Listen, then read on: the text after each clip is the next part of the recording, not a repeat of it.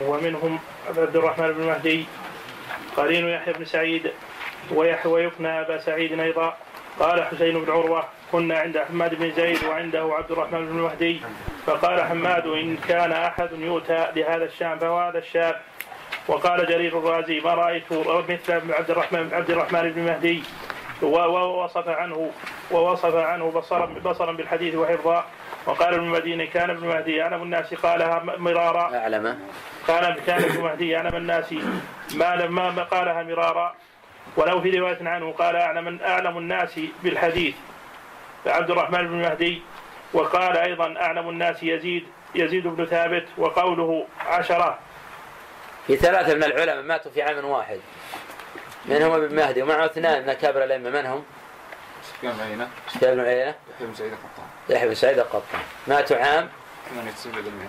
98 بعد المئة. نعم. وكان أعلم أعلم الناس بقولهم وحديثهم ابن شهاب. وقوله عشرة. نعم. وقال أيضا أعلم أعلم الناس يزيد بن ابن ابن- أعلم الناس بزيد بن ثابت وقوله عشرة وسماهم أولهم.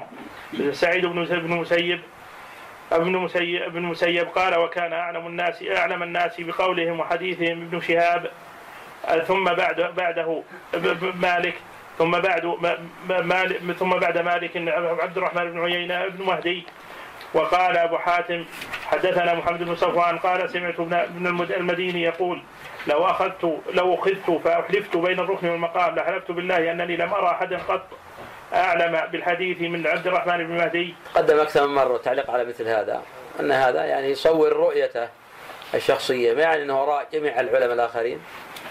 ولكن لا يختلف العلماء في إمامة ابن مهدي سواء في السنة والعلم والعمل أو في الحفظ. هو من أكابر الأئمة والقلائل المعنيين بعلم العلل لأن الأوائل ينقسمون لثلاثة أقسام.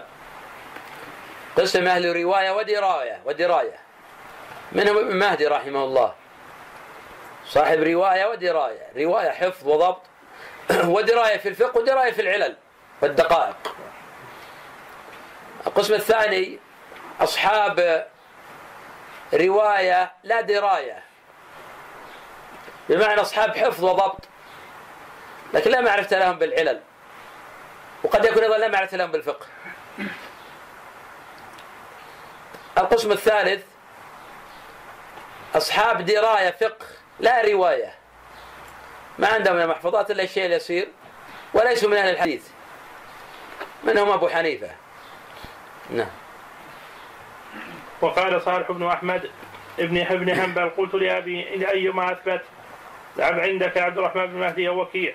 قال عبد الرحمن أقل سق- سقطا من وكيع في سفيان. قد خالف وكيع في ستين حديث حديثا ثم من حديث سفيان وكان عبد الرحمن يجيء بها على ألفاظها وكان لعبد الرحمن بن مهدي توقف حسن. وقال محمد بن ابن أبي بكر. وعبد الرحمن بن مهدي مر رحمه الله بمرحلتين. المرحلة الأولى كان يتساءل في الرواية عن الضعفاء. وفي آخر حياته شدد في الموضوع. فكان لا يروي إلا عن الثقات. وهذا هو الذي حدا بجماعة من العلماء إلى أن يقولوا كل راو لم يجرح وقد روى عنه ابن مهدي فهو ثقة. لأنه كان لا يروي إلا عن الثقات. ويقيد هذا كان في آخر حياته. ومثل هذه القواعد لا يعتمد عليها بالكلية. فلا بد أن تمحص وتدرس. نعم. وقال أبو وقال محمد بن بكر وقال عبد محمد بن أبي بكر المقدمي ما رأيت أحدا أتقن للحديث لما سمع ولما لم يسمع من عبد الرحمن بن مهدي. قد هذه المقولة قيلت أيضا في وكيع ولم يتقن الناس وأحفظهم وأضبطهم قيلت في الزهري قيلت في ابن عيينة قيلت في يحيى بن سعيد القطان.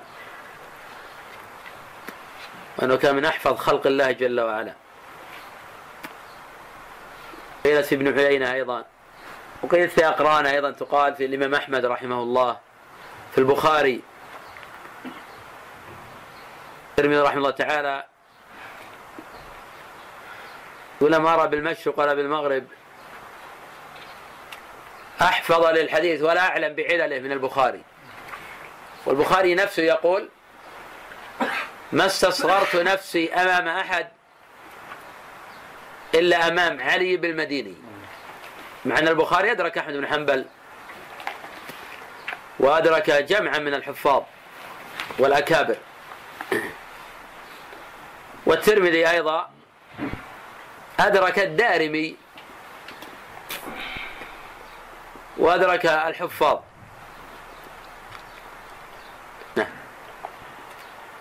وقال عبد الرحمن وقال أبو حاتم الرازي عبد الرحمن بن مهدي أثبت من يحيى بن سعيد وأتقن من وكيع وكان عرض حديثه على سفيان الثوري. وقال الإمام أحمد أيضا في ابن مهدي رحمه الله تعالى ما كان أشد أشد تتبع تتبعه للألفاظ وأشد توقيه. وقال كان حافظا وكان يتوقع كثيرا كان يحب أن يحدث أن يحدث باللفظ قال وهو إمام من أئمة المسلمين وقال لم يكن يكثر الحديث جدا. كان الغالب عليه حديث سفيان. وكان قال وكان يتوسع في الفقه. قال كان فيه كان فيه أوسع من يحيى. كان يحيى يميل إلى قوله الكوفيين. وكان عبد الرحمن يذهب إلى بعض مذاهب أهل الحديث الحديث وإلى رأي المدينيين. نقل ذلك كله الأثرم. يقصد الكوفيين كحماد بن أبي سليمان. كاجتهادات أبي حنيفة. وأمثال هذه المدرسة الكوفية. المدرسة الكوفية تلقت هذا عن أصحاب ابن مسعود. أصحاب مسعود تلقوا هذا عن ابن مسعود. وقال أبو حاتم أبو حاتم الرازي سئل أحمد عن يحيى بن عن يحيى وعبد عبد الرحمن ووكيع فقال كان عبد الرحمن أكثرهم حديثا أكثرهم. أكثرهم حديثا.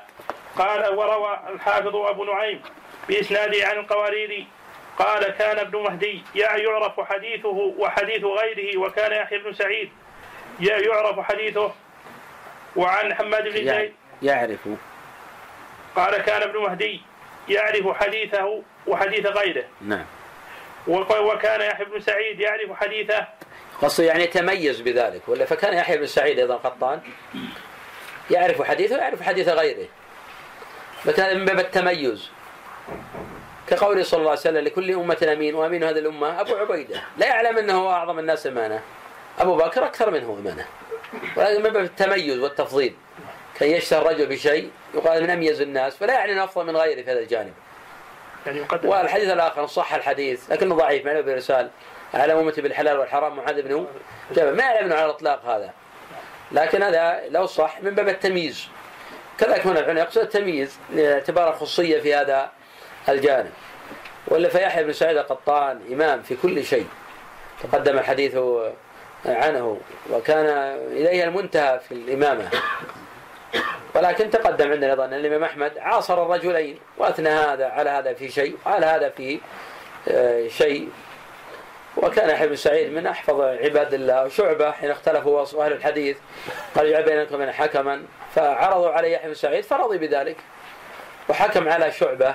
مع ذلك شعبة؟ رضي قال ومن يطيق نقدك يا أحول ولقوته وضبطه. فحيث يحكم شيخ إلى تلميذه هذا واضح إنه في منتهى الإمامة خاص كشعبة الذي قال عنه أمير المؤمنين في الحديث. وهذا سفيان لما قال لابن مهدي نفسه يأتيني برجل ذاكر في الحديث وفأتيت بيحيى ابن سعيد. جعل ذاكر إلا الفجر. فلما أصبح قال قلت لك ائتني بإنسان ما قلت لك ائتني بشيطان. ذلك لقوة ضبطه للحديث وعلمه ومعرفته وتمييزه. فكأنه يقول يعني هذا ليس من بني آدم ليس هذه في قدرات بني آدم. هذه قدرات خارقة عن العادة في مثل هذا الضبط وهذا الحفظ. وعلى كل فرحم الله الجميع. نحن نحتاج إن شاء الله ما سياتي إن شاء الله. سنقرر لكم بالحفظ والضبط إلى الطبقة. التراجم الآن مجملة. لكن سيمر بشرب الطبقات. سنلزمكم إن شاء الله بحفظها حتى نعرف من يسير في علم العلم ويضبط. أما هذه مجرد تراجم ونبذه عامة عن العلماء لكن الطبقات هي الأهم. سنأتي إن شاء الله ضبط الطبقات اصحابك الرجل حتى نعرف كيف نرجح من آه، نقدم هذا على هذا في مسألة الاختلاف. لكن هذه نبذ عامة من المهم الإنسان يمر عليها كتمهيد وكتوطئة لما سيأتي إن شاء الله من حفظ الطبقات. سنلزمكم إن شاء الله بها. نعم. وعن حماد بن زيد قال كان إن عاش ابن مهدي ليخرجن رجل ليخرجن. ليخرجن رجل رجل رجل مكتوب رجل وش اللي بعدها؟ أهل البصرة. رجل أهل البصرة. لا يخرجن رجل أهل البصرة. من يريد؟ قيل يقصد فلان من الناس من أهل الحفظ والضبط. قيل يقصد أقرانه الذي كانوا في عصر من أهل الحفظ والضبط. يعني بمعنى أنه يخرج رجل أهل البصرة الذي كان إليه المنتهى في الإمامة قيل يقصد حماد بن زيد وقيل يقصد غير ذلك. نعم. وعن حماد أنه سئل عن مسألة فقال من لهذا إلا إلا ابن فأخ- فأقبل عبد الرحمن فسألوه عن ذلك فأجاب فلما قام من عند من عنده قال هذا سيد أو فتى أهل البصرة منذ ثلاثين سنة أو نحو ذلك. وعن وعن القواريري قال أملا علي عبد الرحمن بن مهدي عشرين ألف حديث عشرين ألف حديث. حديث- المقالة اللي قبل قليل لو صارت ليحرجن كانت في منتهى الاستقامة. لكن ما وقفت عليها بهذا اللفظ ليحرجن فلما وقفت عليها ليخرجن لو كانت ليحرجن كانت في منتهى الاستقامة. بمعنى سيأتي بعده سيزهدون فيه. لما رأوا من ابني مهدي. لكن ما وقفت عليه بهذا السياق. ليحرجن بدون نقطة. نعم. عشرين ألف حديث حفظا وعن أحمد بن ذلك ابن مهدي هو الذي يقول رحمه الله تعالى. يقول لأن أعرف علة حديث أحب إلي من أن أحفظ عشرين حديثا. يحفظ عشرين حديثا. لأنه هذا معنى الدراية. كون الدراية. يحفظ لكن ما عنده تمييز. ما يميز شيء أبد. يروي ما هب ودبن وأباطيل ومنكرات وموضوعات لأنه ما يميز. فالحفظ إذا كان بدون تمييز ما يستفيد منه كثيرا. ولكن في ناس حفظوا كتب الستة ولا صار شيء في بين المسلمين. وناس حفظوا كتب التسعة ولا صاروا شيئا. لأن ما عندهم تمييز ولا عندهم معرفة. اللهم حفظ بدون يعني فهم وبدون رواية كفقه وبدون معرفة العلل قد يستفاد منه هذا الجانب. الحفظ يمكن شو صار تعطيه حتى العامي تقول امسك لي يمسك لك نعم. وعن أحمد بن حنبل قال كأن عبد الرحمن كأن عبد الرحمن بن مهدي خلق للحديث. وعن مهنا سألت أحمد أيهما أفقه. عبد عبد الرحمن عبد الرحمن بن مهدي عبد الرحمن أبو يحيى قال عبد الرحمن نعم لأنه له عناية بالفقه أكثر. أما يحيى كانت له عناية بفقه الكوفيين. مع أن العادة أن أهل الحديث لا يقلدون. شرحت لكم مذاهب الحديث أكثر من مرة وقلت لكم أن جامع أبي عيسى موسوعة عظيمة لمعرفة مذاهب أهل الحديث. تكلمت على قضية مذهب الجمهور اللي يقول هذا مذهب الجمهور. قلت هذا لا قيمة له إنما هذا مذهب ثلاثة من العلماء أو أربعة وأربعة رجال فقط. يقال قول الأئمة الأربعة ليس قول الجمهور. الجمهور يعرف بكل آه، الأمة وأن أتباع الأئمة الأربعة ما يعدون لأنه مقلدة والمقلد لا يعد من أهل. شرحت هذه المسألة بتوسع وتقدم طريقها. نعم لا معرفة أهل الحديث عليهم المعول في هذه المسائل. نعم. وعن ابن المديني قال كان علم علم عبد كان علم عبد الرحمن ابن مهدي في الحديث كالسحر وقال نعيم بن حماد نعم وهذا كان يقول علم عند الجهال كهانة. كان آية من الآيات الله في معرفة العلل هو وابن مديني وابن معين ويحيى بن سعيد القطان. كانوا يميزون. ويعرفون الحديث بمجرد أن يعرض عليهم ولو لم ينظروا في الإسناد. الإنسان إذا تشرب علم الحديث وتضلع منه واختلط بلحم ودم يميز ولو لم يقف على الإسناد. يتوقع أنه كذا يكون كذا. ما ما يمكن. كخراص اللي خبرة بالنخل الآن لا يكاد يخطئ في الخراصة. التقيت بعدد كبير من الخراصين من أهل البردسية يقول لا نكاد نخطئ يوم من الأيام. بالميزان كذلك الصيرة في يعني لو معرفة بالذهب والفضة لا يكاد يخطئ لا يكاد يخطئ يعرف مباشر يرى يعرف هذا آه، مغشوش أو هذا سليم ويميز هذا من هذا. كذا له خبرة حتى بالبخور مثلا. لو ما يعرف البخور يميز مجرد يرى يعرف هذا صناعي وهذا حقيقي يعرف هذا طيب وهذا مغشوش. صاحب الخبرة له معرفة. ولكن ابن تيمية يفتي بجواز بيع المقاتي وهي تحت بطون الأرض. يقول لأن الخبرة يميزون ما يخفى عليهم ذلك. نعم. وقال نعيم بن حماد قلت لابن ابن مهدي كيف تعرف صحيح الحديث وسقيمه سقيمه قال كما يعرف الطبيب المجنون. وعن ابن نمير قال ابن مهدي معرفة الحديث إلهام. قال ابن نمير صدق لو قلت له لو قلت له من أين؟ لم يكن له لو جواب. قلت له. لو قلت له من أين؟ لم يقل لم يكن له جواب. نعم لكن شيء انقدح في نفسه حكم تجربته ومعرفته وخبرته انقدح في نفسه. مثل صاحب العقار الآن. اللي خبره بالعقاد تسأل كم يسوي هذا البيت؟ مباشرة. يقول ما يتجاوز كذا. ولا يكاد يخطي ابدا محال يخطي كان صاحب خبرة. واللي ما عنده خبرة ما تسأل عن كم تساوي بيتك؟ ما عارف كم تساوي بيته. لأنه ما عنده خبرة ولا ما يعرف ولا يلام على هذا. لكن كل بما تخصص. كل بما تخصص. اصحاب الخبرة لهم معرفة. أو لهم خبرة بالحديث. اختلط علم الحديث بلحومهم ودمائهم. وأصبح يميزون. لكن حين تساله ما هو الدليل على ما قلت ما عنده ذاك الدليل الواضح. لأن شيء انقدح في نفسه. وقال ابن مهدي لا يجوز أن يكون لا يجوز أن يكون الرجل إماما حتى يعلم ما يصح مما لا يصح. هذا خصل الأولى يعني حتى يتوفر في ثلاثة أمور. نعم. وحتى لا يحتج بكل شيء. نعم حتى لا يحتج بالضعيف والمنكر والباطل. كفى بمرء كذب يحدث بكل ما سمع. وحتى يعلم ما خارج مخارج العلم. نعم يعني مخارج العلم. حتى يميز. إذا ما عرف مخارج العلم ما عرف شيئا. كثير من الناس قد يحفظ ولكن ما يعرف مخارج العلم. لابد يعرف مخارج العلم. أي كيف خرجت هذه المسألة؟ أصل المسألة تنظير المسألة ولا اضطرب وتناقض؟ نعم. وقال ابن مهدي لا نعرف علة حديث واحد أحب إلي من أن نستفيد عشرة حديث. وعنه قال لا أكون إماما في الحديث. وعنه قال أحفظ عشرين حديثا. نعم.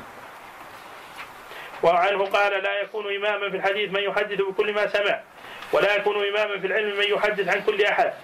ولا يكون إماما في العلم من يحدث بالشاذ من العلم والحفظ الإتقان ومنهم وكيع بن الجراح نعم. قال الحفظ الإتقان يعني الضبط نعم حتى تؤدي كما سمعت. نعم.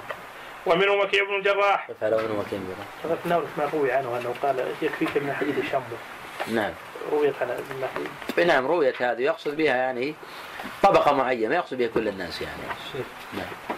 آه، هل يصح إذا كان رجل أخذ عن أحد العلماء أنه لا يصح في الباب شيء.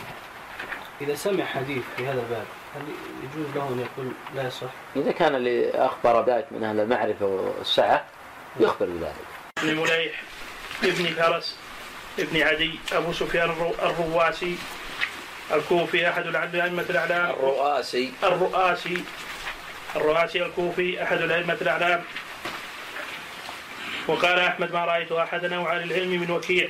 ولا أشبه ولا أشبه بأهل النسك. وقال أيضا كان وكيع حافظا حافظا حافظا وكان أحفظ من ابن مهدي كثيرا كثيرا. وقال أيضا ما رأيت أحدا ممن أدركنا كان أحفظ من للحديث من وكيع. وقال أيضا وكيع كان يحفظ من يحفظ من سفيان وعن المشايخ فلم يكن يصحف وقال أيضا ما رأيت أحدا كان أجمع من, من وكيع. وقال وما كتبت عن أحد أكثر مما كتبت عنه. وقال إسحاق بن راهويه حفظي وحفظ وحفظي وحفظ ابن ابن المبارك تكلف وحفظ وكيع أصلي. نعم قيل أن وكيع رضي الله عنه قد طبع على الحفظ. فكان لا يسمع شيئا إلا وعاه. وقد اتفق علماء عصره على حفظه وجلالة قدره وعظيم منزلته. وقد حدث عنه الإمام أحمد وابن مهدي وغيرهما من الحفاظ. له قصة مع وكيع. ذهب يقرأ على الأعمش. وكيع ذهب يدرس على الأعمش في الكوفة. فقال له الأعمش من أنت؟ قال أنا وكيع بن الجراح قال ما صلتك بالجراح الرؤاسي؟ كان خازن المال. قال والدي. قال منعني الخراج ما أعطاني حقي. اذهب قل له يعطيني حقي وأتي أحدثك. فذهب لوالده. قال منعني من الحديث. فأعطاه حقه وقال أعطي بعضه. أعطي بعضه. وإذا حدثك أعطي الباقي يحدثك زيادة. لكن هو الأعمش نبيه. فلما ذهب أعطاه البعض ما أعطاه كان فلما رآه ناقصا حدث بحديثين فقط. يعني هذا بعد ذلك قال أكمل. قال أكمل العطاء نكمل الحديث. يعني حقي يعني ما طلبك غير حقي. هذا حقي. فلا مطلب لأن أنا لا العمش لا يشتري بآيات الله ثمنا قليلا. إنما قد منع حقه. فأعطاه مبلغ كامل حدثه حديث كاملا ومن أجل المشايخ وكيع والأعمش. نعم. فقال إسحاق بن راهويه حفظي وحفظ وكيع ابن ابن المبارك تكلف وحفظ وكيع أصلي قام وكيع يوما قائما ووضع يده على الحائط وحدث بس- بس- بسبعمائة حديث وقال بشر بن السر- بن السري سري. ابن السري وسهل وسهل بن عثمان ويحيى بن بن معين ما رأينا أحفظ من وكيع. وقال إبراهيم بن شماس وكيع أحفظ الناس. وسئل أحمد عن عن عن يحيى وابن وابن مهدي ووكيع فقال كان وكيع اسردهم أسردهم. قال أبو حاتم وكيع احفظ أحفظ من ابن مبارك. وقال يحيى بن يمان إن لهذا إن لهذا الحديث رجالا خلقهم الله منذ خلق السماوات والأرض وإن وكيعا منهم. وقال حماد بن زيد ليس الثوري عندنا بأفضل من وكيع. وسئل عبد الرحمن من من أثبت في وكيع؟ في الأعمش بعد الثوري. قال ما ما أعدل بوكيع أحدا؟ قال له رجل يقولون أبو معاوية. فنفر من ذلك وقال أبو معاوية عنده كذا وكذا وهما وقال ابن معين وكيع أحب إلي في سفيان من عبد الرحمن بن مهدي. فذكر فذكر ذلك لأبي حاتم وقيل لهما له أيهما أحب إليك؟ فقال عبد الرحمن ثابت ووكيع ثقة. وظاهر هذا أنه قدم عبد الرحمن على وكيع وقال ابن معين ما رأيت أحفظ من وكيع وقال أيضا من فضل عبد الرحمن بن مهدي ابن مهدي على وكيع لعنه يحيى. يعني طبعا من المبالغة ولا مثل هذه المسائل مرجعها إلى الاجتهاد. قد تقدم عندنا من يقدم يحيى على وكيع تقدم عندنا من يقدم ابن مهدي على وكيع.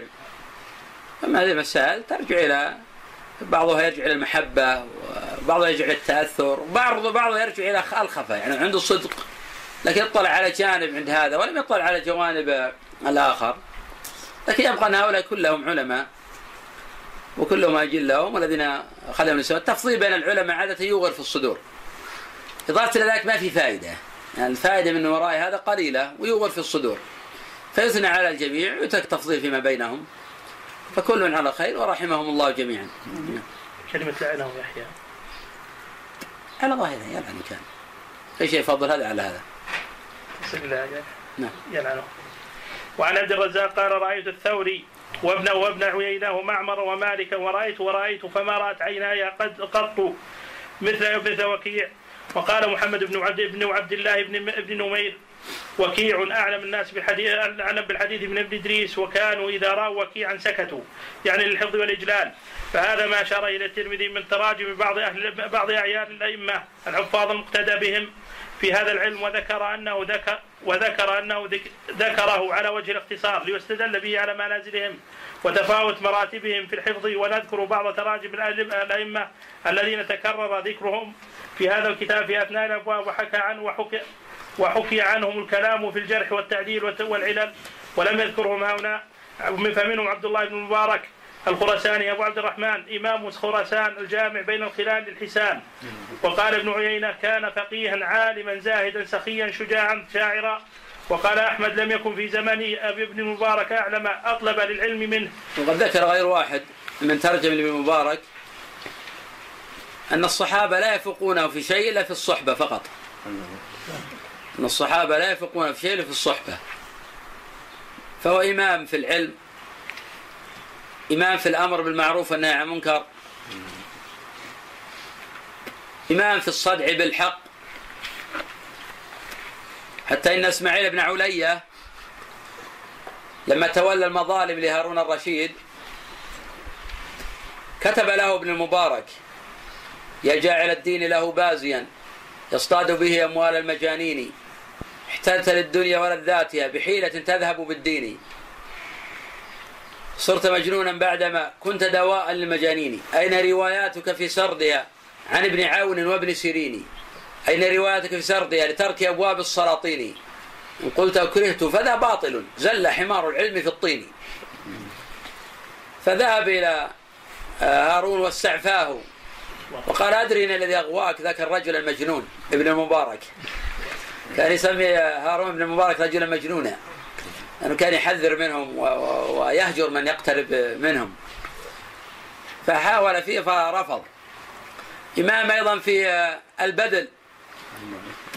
كان من أثرياء أهل عصره وينفق كل ماله في أهل العلم وفي طلبة العلم.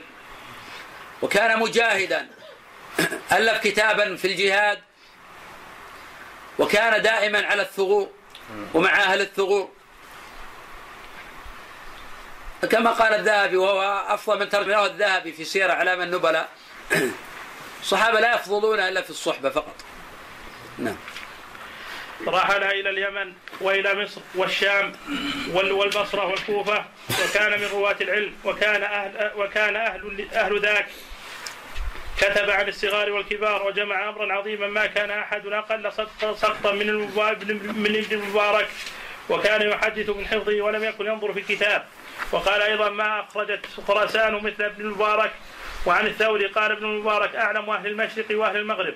وعن ابن عيينة قال ابن المبارك عالم المشرق والمغرب وما بينهما. وقال ابن مهدي ما رأيت مثل ابن المبارك؟ فقلت فقيل له ولا سفيان ولا شعبة. قال ولا سفيان ولا شعبة. قال معتمر بن سليمان. نعم لأن الإمامة تأتي بجوانب متعددة. يعني قد شعبة يكون في الحديث في الرجال. أبصر من من ابن المبارك بكثير. يحيى بن سعيد القطان. ليس في عصر أحد يدانيه في في العلل والرجال والبصر بذلك. لكن ابن المبارك جمع الخصال الخير كلها. فجمع يعني تستطيع أن تقول جمع جميع أمور الإمامة. فصار إماما. وقال معتمر بن سليمان ما رأيت مثل ابن المبارك نص- نص- نصيب عنده الشيء الذي لا يصاب عند غير عند أحد. نعم تصيب عند الورع الزهد الدعوة طيب النفس طيب الخاطر حسن الخلق. جمع الله جل وعلا فيه جميع خصال الخير وهذا فضل الله يأتي من يشاء. وقال أبو الوليد الطيالسي ما رأيت أجمع من ابن المبارك. وروى ابن الطباع. هذا من أحسن ما يكون. أجمع. أتى بجميع خصال الخير. جمع الله فيه خصال العالم بعض الأحيان تجد فيه خصال بارزة وقوية لكن فيه خصال أخرى سلبية. ابن مبارك لا رضي الله عنه. يعني خصال الخير متوفرة في كلها.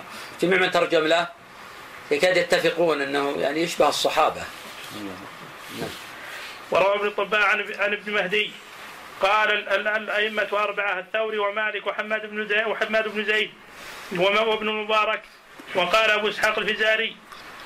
ومع ذلك هذا الإمام لما سئل يعني آه، ظهر عدله وانتشرت السيرة والناس يسألونه وكان جاء ذاك الوقت تفضيل عمر بن عبد العزيز على معاوية. وسئل ابن مبارك قال غبار معاوية مع الرسول صلى الله عليه وسلم أفضل من عمر بن عبد العزيز وأهله. فهذا هو الفقه رضي الله عنه. فهذا منفعة العالم. هذا صاحب النبي صلى الله عليه وسلم. ومثل هذا المقولة نسبت أيضا للإمام أحمد رحمه الله تعالى. حين سئل قال غبار معاوية أفضل من عمر بن عبد العزيز. وقال أبو إسحاق الفزاري ابن ابن مبارك إمام المسلمين. وقال نعيم بن حماد قلت لابن مهدي أيهما أفضل؟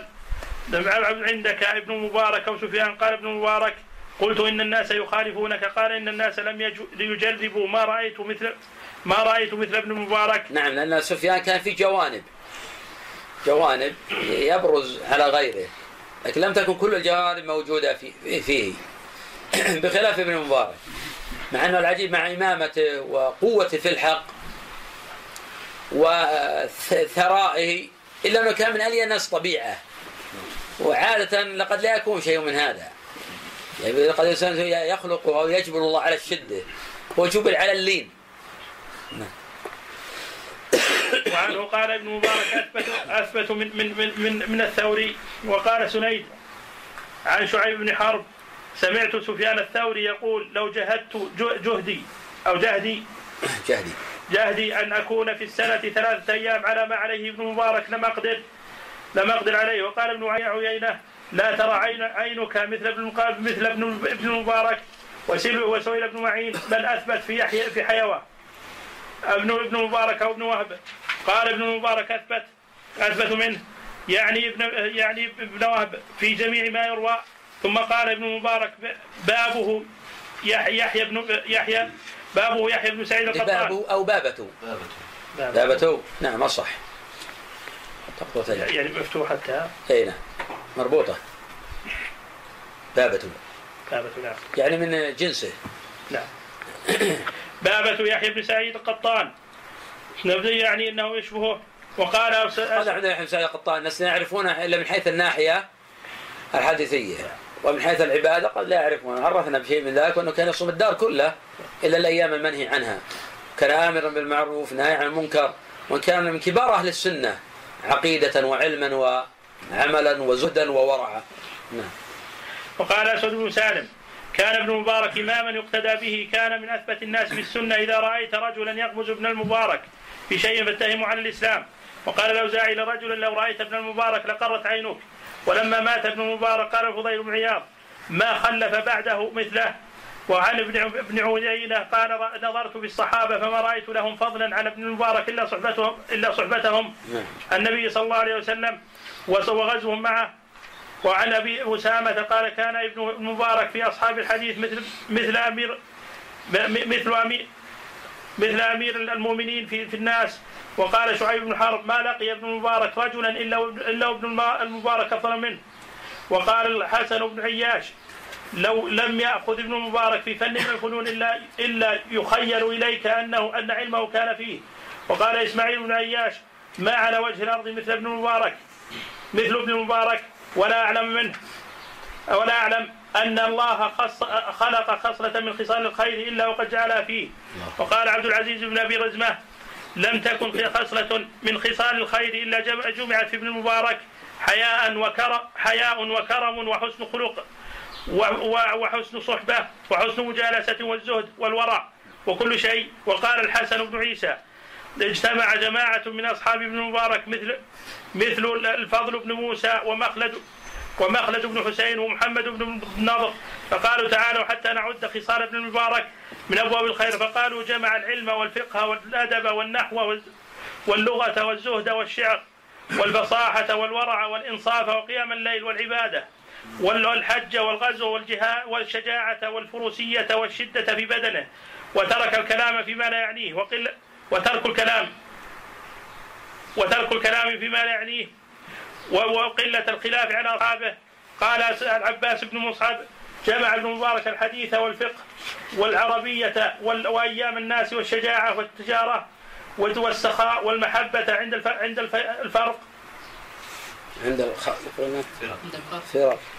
محبة عند الفرق. والمحبة عند الفرق. وقال ابن المدير مديني ابن نعم.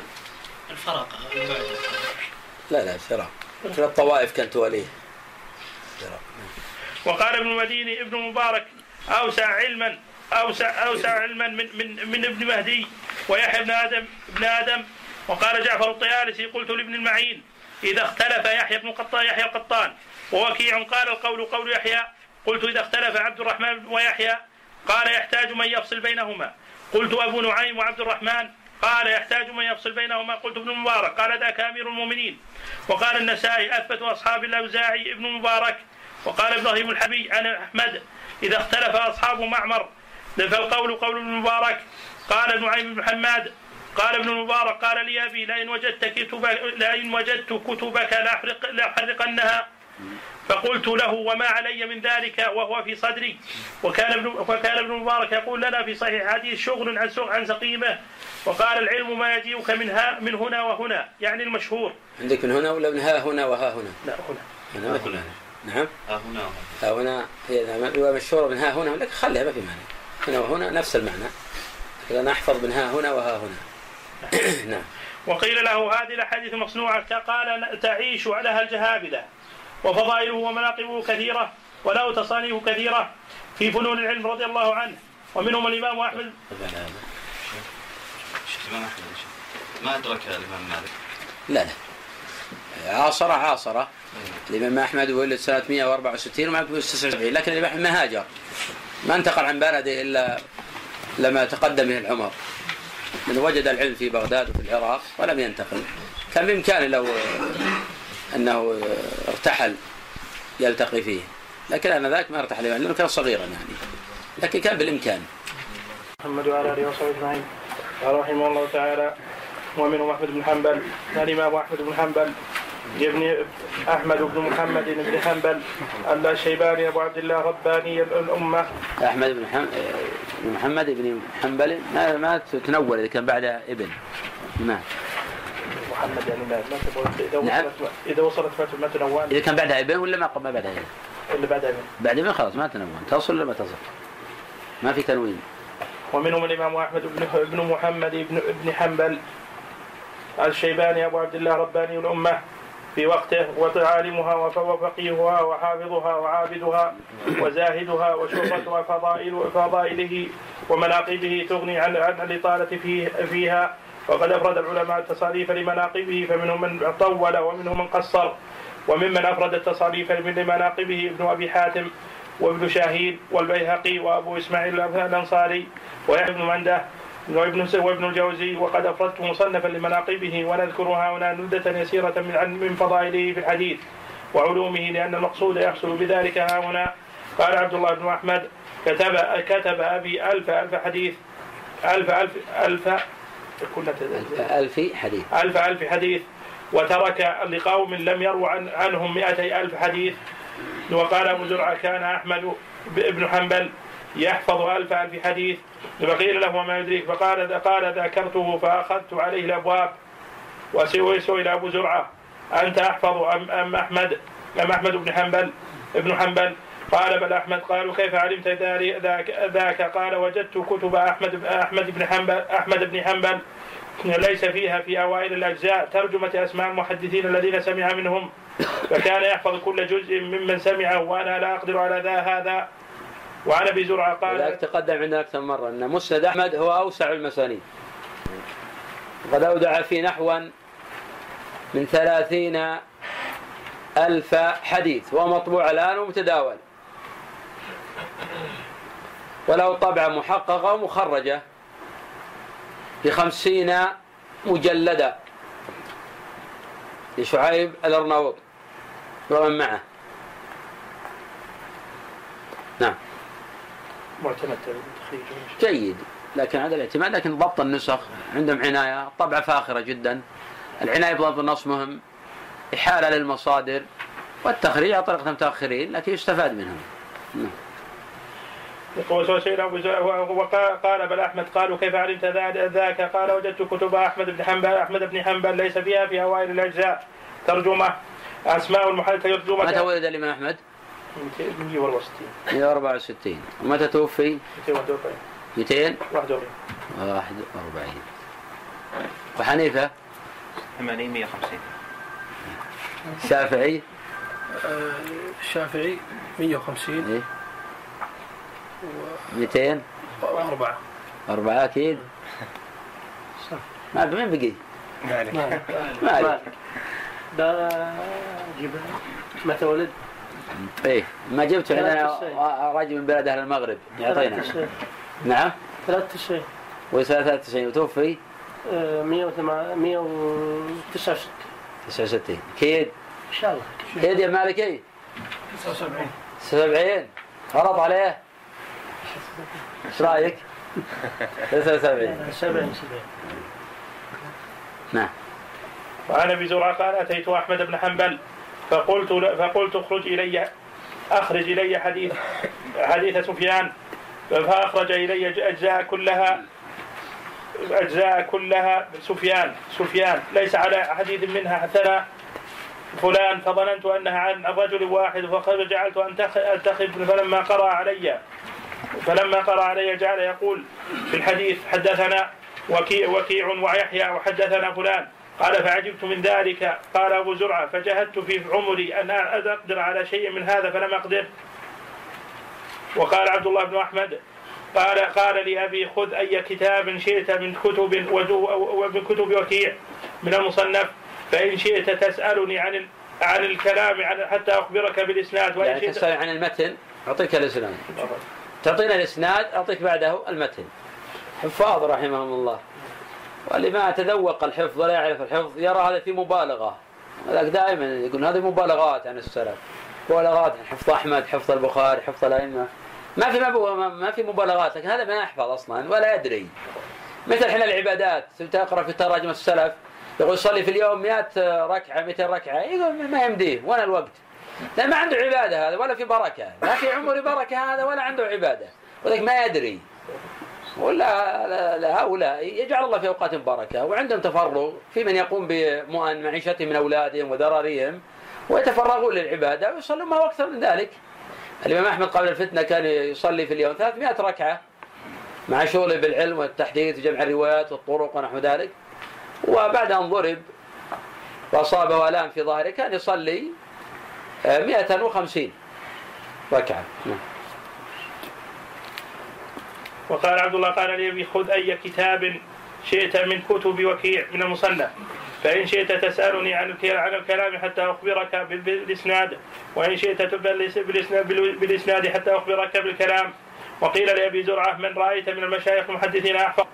قال أحمد بن حنبل قال أحمد بن حنبل. يعني رأيت أحمد بن حنبل نعم. ويجوز أن تقول أحمد بن حنبل يعني هو أحمد بن حنبل كله صحيح. حزر كتبه اليوم حزر كتب كتبه كتبه اليوم الذي مات فيه فبلغت 12 حملا. مطبوع على مسند موجود فضائل الصحابة موجود. ونقولات النقولات التي تروى لا سند رجع عن أحمد موجودة في كتاب مسائل عبد الله ومسائل أبي داود مسائل الخلال مسائل إسحاق بن هاني.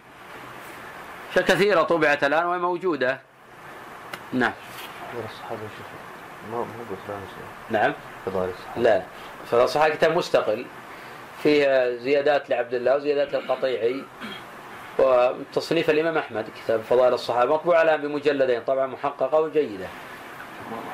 سقطات حنبل نعم سقطات حنبل هل هي كثيرة ولا قليله؟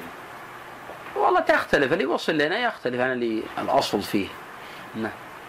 ما كان 12 عدلا حملا وعدلا ما كان على ظهر على ظهر كتاب منها حديث فلان ولا في بطنه ثنى فلان. وكل ذلك كان يحفظه عن ظهر قلب. طيب تحفظ خمسة من شيوخ أحمد؟ سفيان بن عيينة. سفيان بن عيينة. وكيع. وكيع. إسرائيل. بن يونس. وكيع بن شيوخ أحمد؟ اللي يظهر لي إنه مر علي. أو قبله بعده بقليل. لا لا يمكن نعم. اثنين ذولا. مر علينا اللي قال له المصحف من شيوخ أحمد من هم؟ آه،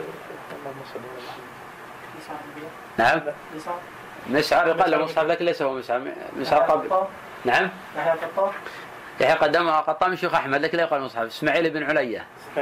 لا الباقي واحد خامس. شيء. صحيح شيء. نعم. والفضل نعم والفضل واحمد كثيرون لكن هؤلاء خمسة. الإنسان يستعد قد الناس نساله شو خمسة من فلان شو خمسة من فلان مستعد حافظ. نعم. يعني بدأ التطبيق العملي.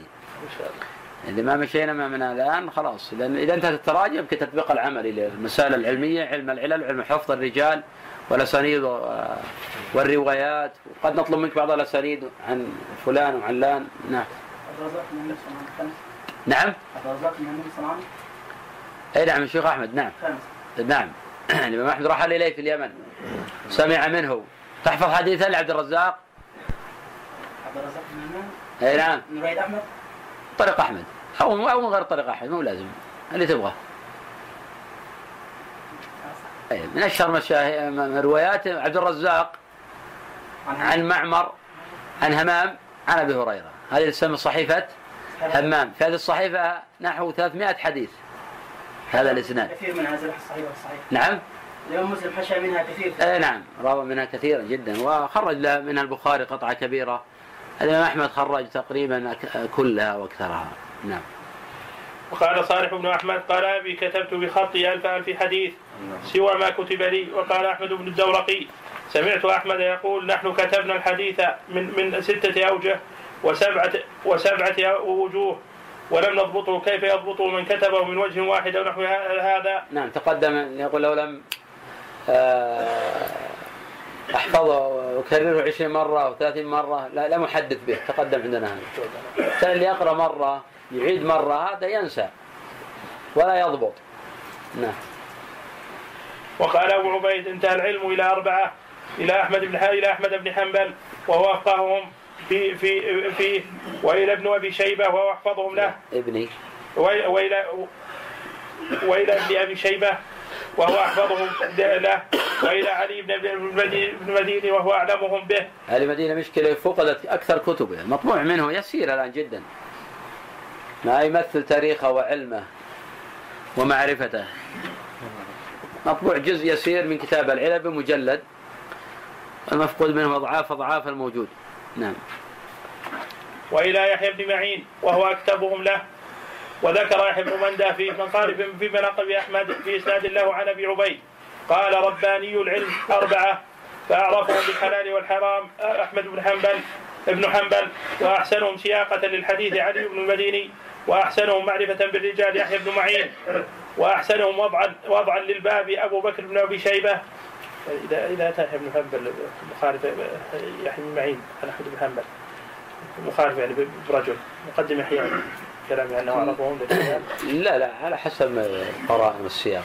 يعني ما ما يوجد مثل هذا نادر. أو يكون مخالفة دائما في من بعدهم قليل.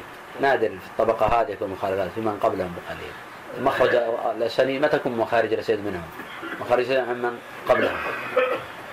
قال إبراهيم إبراهيم الحربي انتهى علم رسول الله صلى الله عليه وسلم ما رواه أهل المدينة وأهل الكوفة وأهل البصرة وأهل الشام إلى أربعة إلى أحمد إلى أحمد بن حنبل ويحيى بن معين وأبي خيثمة وأبي بكر بن أبي شيبة وكان أحمد أفقههم وأفقه القوم وقال يا عبد الرزاق رحل إلينا من العراق أربعة من رؤساء الحديث الشاذكوني وكان أحفظهم للحديث. مع ما قيل عن الشاذكوني من أحفظ الناس الحديث الا انه مضاعف عند العلماء. ومتكلم فيه. نعم. وكان احفظهم للحديث ابن وابن المديني وكان أعرفهم باختلافه ويحيى بن معين وكان أعلمهم بالرجال وأحمد وأحمد بن حنبل. كان أعلمهم. وكان أعلمهم بالرجال. وأحمد بن حنبل وكان أجمعهم لذلك كله. عرفهم باختلاف اختلاف الأسانيد ولا المتون نعم. عرفهم باختلاف. اختلاف الأسانيد؟ لا اختلاف نعم اختلف الرواة يمكن يختلفون. فيتقن الاختلاف ويضبط وذلك يميز وهذا واضح لمن لما نقل عنه من ذلك. وقال ابن المديني ليس في أصحابنا احفظ أحفظ من من من, من أحمد من أبي عبد الله. احمد لكن أيضا يدك على طهارة ونقاوة قلوب الأوائل. يثني بعضهم على بعض. ولم يكونوا متناحرين متباغضين متدابرين. كل واحد يبحث عن عن عثرة الآخر عما يقول الآخر حتى يفتك به. وجعل في علم الأوائل بركة. أما علم الأواخر ما قليل البركة. وإذا ماتوا من باب أولى سيكونون في طي النسيان. وهم الذين عانى شوقي في قوله وقد يموت كثير لا تحسهم كأنهم من هوان الخطب ما وجدوا. الآن في حياة الإنسان قد يكون له شيء لكن إذا مات سيكون نفس منسية. هو كتب نفس منسية. نعم. وبلغ نعم تفضل. وبلغني أنه لا يحدث إلا من كتاب ولنا فيه أسوة. وسئل أبو زرعة. أحمد ما ما يحدث إلا من كتاب؟ نعم. لا يحدث إلا من كتاب. آه كثير ما يحدث من كتاب. تقدم عندنا أكثر من حكاية لما قال فأخرج كتابك انتظر حتى بكتابك يقول أضبط تقدم عندنا. نعم. شرحت حق هذا الموضوع. نعم. ولكن قد يحدث من غير كتاب. قد يحدث الإمام من غير كتاب لكن كثيرا ما كان يحدث من كتاب وكان الإمام يقول هذا أضبط. وسئل أبو زرعة عن علي بن المديني ويحيى بن معين أيهما أيهما نعم. كان أحفظ قال كان علي, علي أسرد أسرد أسرد كان علي أسرد وأتقن ويحيى أفهم بالصحيح بصحيح الحديث وسقيمة وأجمعهم أبو عبد الله أحمد بن حنبل كان صاحب حفظ وصاحب فقه وصاحب معرفة قال وما أعلم في أصحابنا أفقه من أحمد. قيل له اختيار أحمد وهو إسحاق. أحب أحب إليك. أم قول الشافعي؟ قال بل اختيار أحمد وإسحاق أحب إلي. وقال ما رأت عيناي مثل مثل أحمد في العلم في العلم والزهد والزهد والفقه والمعرفة وكل وكل خير. وقال أبو زرعة أيضا ما من أحسن من ترجم الإمام أحمد الذهبي في سير علم النبلاء. لو ترجمة جيدة وتتميز الترجمة بأنه يبين ضعف بعض الأسانيد والحكايات المنقولة ويبين بعض الصحيح. وأما أجمع كتاب فلابن الجوزي مطبوع كتاب مجلد ضخم في مناقب الإمام أحمد. ولكن كعادة ابن الجوزي.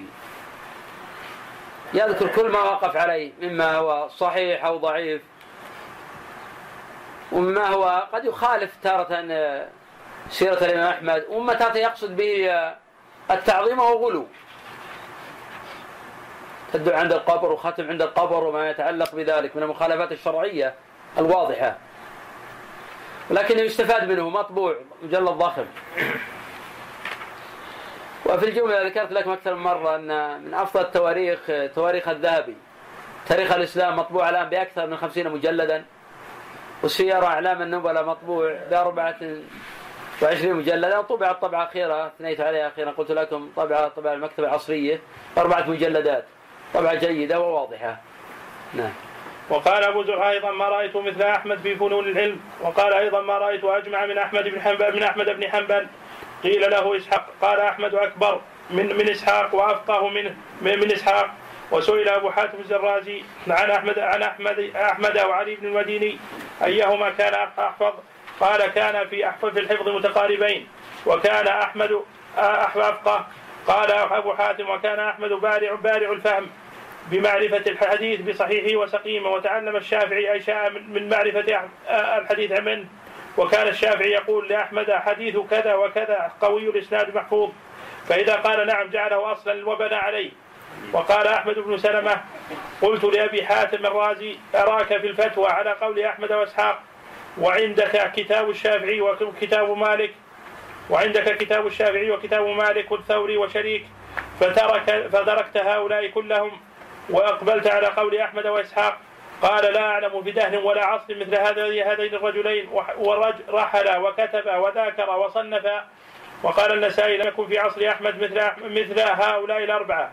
أحمد ويحيى وعلي وإسحاق وأعلمهم علي بالحديث بالحديث وعلله. وأعلمهم بالرجال وأكثرهم حديثا يحيى. وأحفظهم للحديث والفقه وإسحاق إلا أن أحمد بن حنبل ابن حنبل كان عندي أعلم بعلل الحديث حديث من إسحاق وجمع أحمد المعرفة بالحديث والفقه والورع والزهد وقال العجلي أحمد ثقة.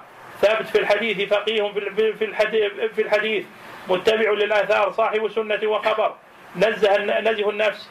وقال قتيبة أحمد وإسحاق إمام الدنيا وقال لو أدرك وقال العجلي وقال العجلي. وقال العجلي أحمد ثقة. ثبت في الحديث فقيه في الحديث. نعم كمل. متبع للآثار صاحب سنة وخبر نزه عندك وخبر؟ وخبر نعم. هو خير. نعم صاحب سنة وخبر. عندكم خبر وخير. عندي خير. خبر خير. حاشي قلت تحت في نسخة خبرة. خبرة؟ لأن معنى مستقيم على كذا صاحب سنة وخبر يعني ضابط للسنة والأخبار. صاحب سنة وخير يعني أنه صاحب يعني دين وورع ونحو ذلك. فمعنى مستقيم جيد لكن عموما ينبه. في نسخة. صاحب سنة وخير. صاحب سنة وخبر. يفهم المعنى نعم. وقال قتيبة أحمد وإسحاق إماما الدنيا. وقال لو أدرك أحمد عصر الثوري ومالك ومالك والأوزاعي والليث لكان هو المقدم. قلت تضم أحمد إلى التابعين قال إلى كبار التابعين. وقال أبو عبد الله البوشنجي أحمد عندي أفضل أفضل من من من من سفيان الثوري لأن سفيان لم يمتحن من الشدة والبلوى بمثل ما امتحن به أحمد ولا علم سفيان ومن تقدم من فقهاء الأمصار ولا علم سفيان ومن تقدم من فقهاء الأمصار كعلم أحمد لأنه كان أجمع أجمع لها وأبصر بمتقنهم وغالطهم وصدوقهم وكذوبهم منه. وقال زكريا الساجي أحمد أفضل أفضل عندي من مالك. والأوزاعي والثوري والشافعي لأن لهؤلاء نظيرا وأحمد لا نظير له. يعني في وقتهم ووقته رضي الله عنهم أجمعين. قال رحمه الله تعالى ومنهم علي بن عبد الله ابن ابن ابن عبد الله ابن جعفر ابن نجيح المديني السعدي البصري وأبو الحسن أحد الأئمة الحفاظ المبرزين. في علم الحديث وعلله كان كابن كان ابن عيينة وهو أحد شيوخه.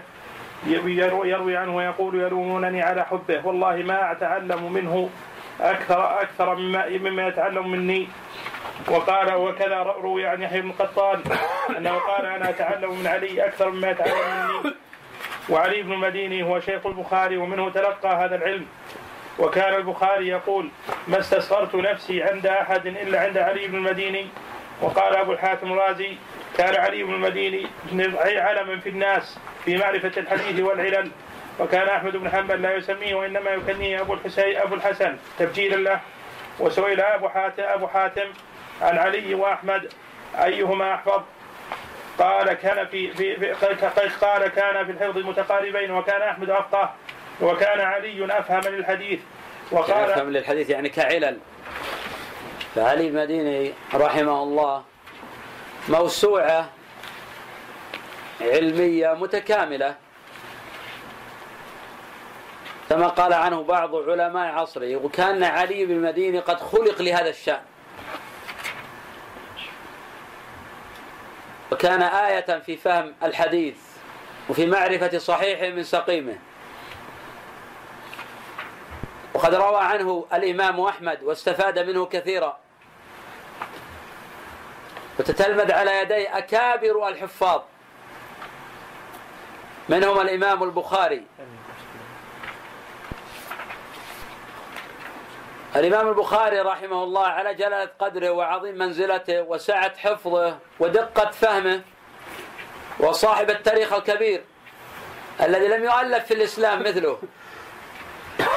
يقول ما استصغرت نفسي عند أحد إلا عند علي بن مديني والبخاري لقي أحمد ولقي الأكابر. وهذه شهادة لعلي بن مديني. قد اتفقت كلمة الحفاظ على تبجيل علي بن مديني. ولم يطعن فيه أحد ولم يتكلم فيه أحد إلا من أجل الإجابة في الفتنة. هذه قللت من قدره. حتى أدخله العقيلي في الضعفاء. وتكلم الذهبي في الميزان على العقيل حين أدخله في الضعفاء. وقال كلمات قوية في حق العقيلي أيضا. فمن ذلك ويحك يا عقيلي أتدري من أنت؟ وتدري من من علي بن المديني؟ هذا علي بن المديني. وجلس يطري في علي المديني ويبين أن قدر العقيلي دون علي المديني فكيف يطعن به؟ ولما قيل ليحيى بن معين رحمه الله أن كرابيسي يتكلم في في أحمد. قال ومن الكرابيسي هذا؟ إنما يتكلم في الناس أمثالهم. نعم. وقال هارون بن إسحاق الهمداني ان كلامه في صحة حديث وسقيمه لأحمد بن حنبل وعلي بن المديني وسهيل بن وارة الحافظ عن ابن المديني وابن معين أيه أيهما أحفظ؟ قال علي أسرد وأتقن.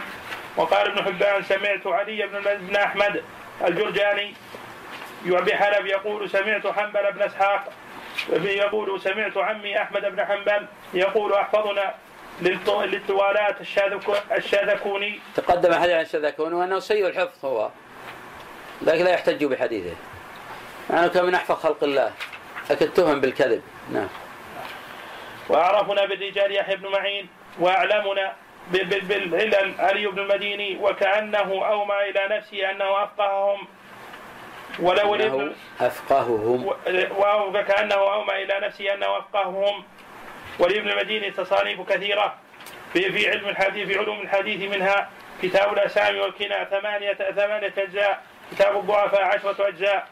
كتاب المدلسين خمسة أجزاء. كتاب أول من أول من نظر كتاب أول من نظر. في الرجال في الرجال وفحص عنهم جزء. الطبقات عشرة أجزاء. كل ذكر الآن غير موجود. يوجد الآن في الأسواق كتاب العلل للعلم المديني وهو جزء من الأصل. كتاب جيد ونافع ومفيد. من له نهمة في علم العلل علم الرجال. فعليه بهذا الكتاب.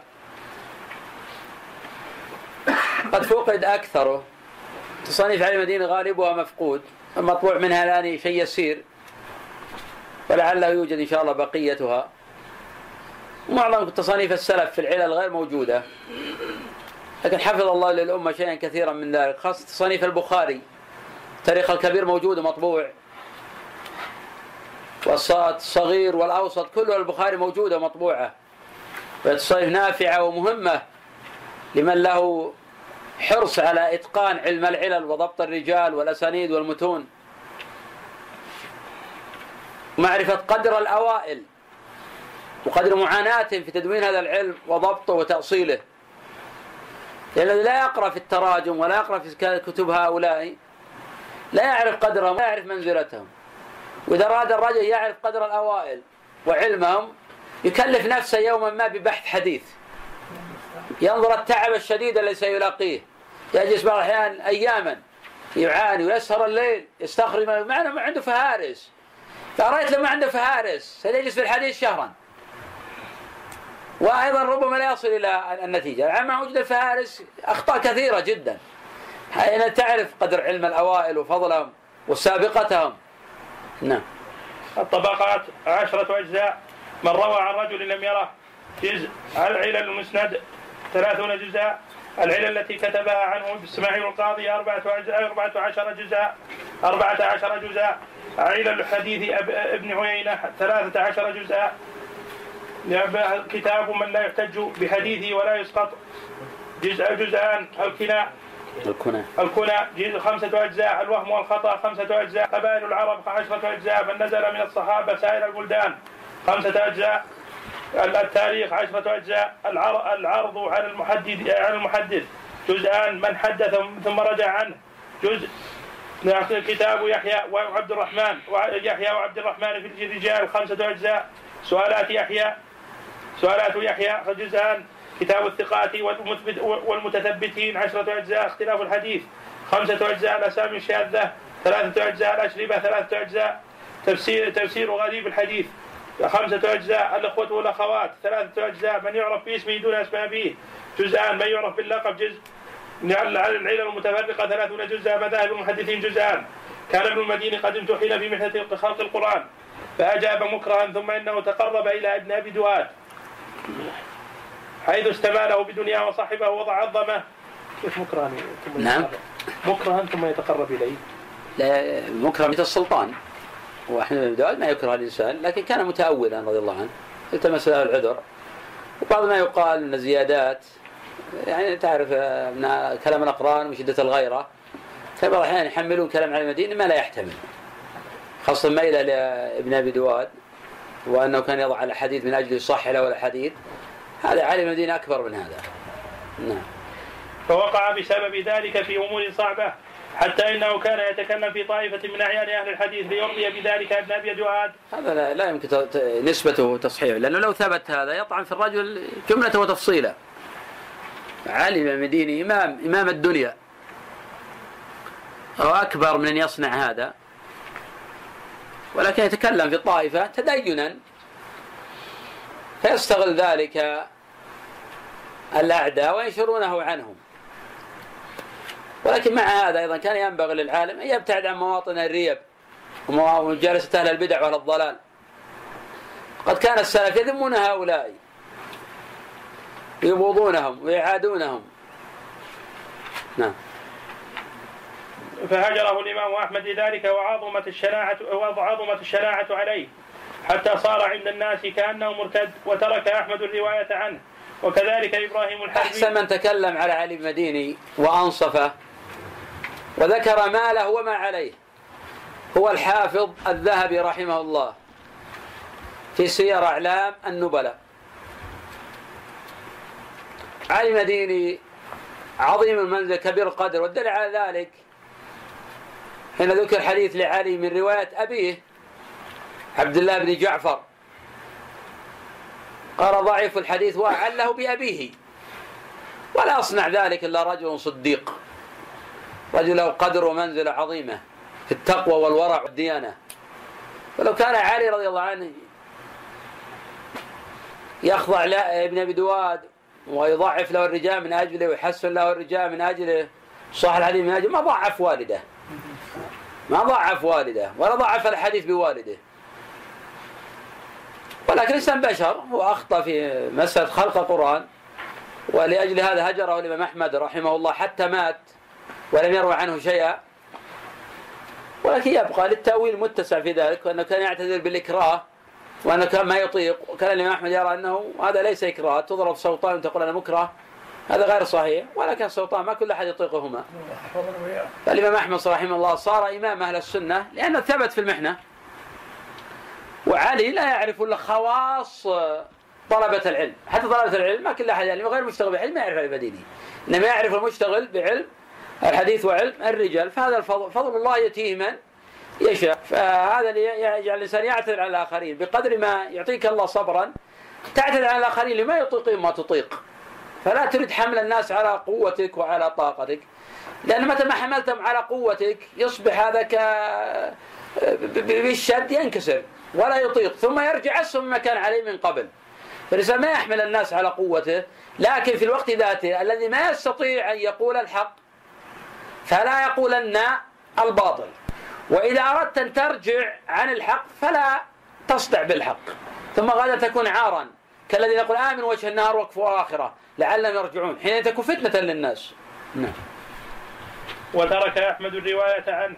وكذلك إبراهيم الحربي وغيره وكان يحيى بن معين يقول هو رجل خاف فقال ما عليه ولو اقتصر على ما ذكر ولو اقتصر على ما ذكره ابن معين لعذر لكن حاله كما وصفنا. وقد روي روي عنه أنه قال من قال القرآن مخلوق فهو كافر. والله تعالى يرحمه ويسامحه بمنه وكرمه. ومنه يحيى بن معين أبو زكريا البغدادي الإمام المطلق في الجرح والتعديل وإلى قوله.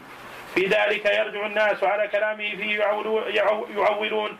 وقد قاله له هلال بن العلاء وحجاج بن الشاعر من الله على هذه الأمة بيحيى بن معين نفى الكذب عن رسول الله صلى الله عليه وسلم عن حديث رسول الله صلى الله عليه وسلم.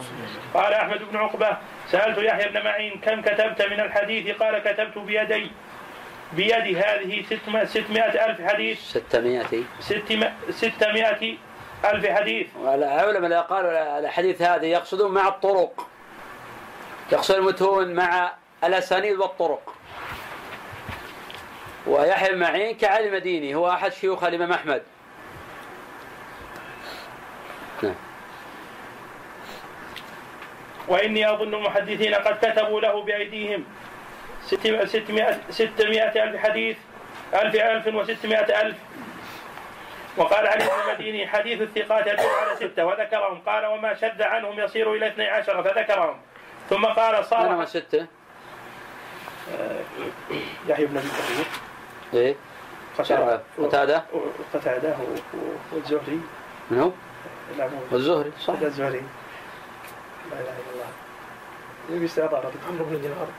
عمرو بن دينار. و عيينة لا. الأعمش. وإسحاق سبيل. إسحاق سبيل ثم قال صار حديث هؤلاء كلهم حديث هؤلاء كلهم إلى يحيى بن معين. وذكر داود بن رشيد أن يحيى بن معين خلف له أبوه ألف ألف, ألف, ألف درهم وخمسين ألف, ألف درهم فأنفقه كله على الحديث حتى لم يبق له نعل يلبسه. وكان يحيى يوسع القول في الجرح ولا يحابي أحدا بل يصدع به في وجه صاحب صاحبه. ولهذا قال عبد الله بن أحمد الدورقي كل من سكت عنه يحيى بن معين فهو ثقة. وسئل ابن وارة عن ابن ابن معين وابن المدينة أيهما أيهما أحفظ؟ فقال كان علي أسرد وأتقن وكان يحيى أفهم بصحيح حديث وسقيمة. وقال سليمان بن حرب كان يحيى بن معين يقول في الحديث هذا خطأ فأقول كيف صوابه؟ فلا يدري. فأنظر في الأصل فأجد كما قال. هذا من العلل نعم. وقال أبو عمرو الطلقاني رأيتهم يقولون الناس الناس عندنا أربعة أحمد بن حنبل ومحمد بن نمير بن عبد الله بن نمير بن نمير وعلي بن المديني بن المديني ويحيى بن معين وسمعتهم يقولون محمد بن نمير ريحانة الكوفة وأحمد قرة عين الإسلام وابن المديني أعلم علماء أهل آثار رسول الله صلى الله عليه وسلم وابن معين أعلم برواية أعلم بروايته وأكثر بعلم وأكثر وأكثر علمه آثار رسول الله صلى الله عليه وسلم. وعن عمرو بن ناقد قال ما كان عدل في أصحابنا أحفظ للأبواب من أحمد بن حنبل ولا أسرد الحديث من الشاذكوني ولا ولا أعلم بالأساني بالإسناد من يحيى بن معين. ما قدر ما قدر أحد يقلب عليه إسنادا قط. قال محمد بن هارون الفلاس المخرمي إذا إذا رأيت الرجل يقع في يحيى بن معين فاعلم أنه كذاب يضع في الحديث يضع الحديث وإنما يبغضه لما يبين أمر الكذابين. قال أبو حاتم توفي ابن معين بمدينة النبي صلى الله عليه وسلم وحمل على سرير النبي صلى الله عليه وسلم واجتمع في جنازته خلق كثير. وإذا رجل يقول هذه جنازة يحيى بن معين الذاب عن رسول الله صلى الله عليه وسلم الكذب والناس يبكون. وكان ابن معين كان ابن معين يكره أن يدون كلامه في الجرح والتعديل ولم يدون هو ولم يدون هو شيء هو شيئا فيما أظن.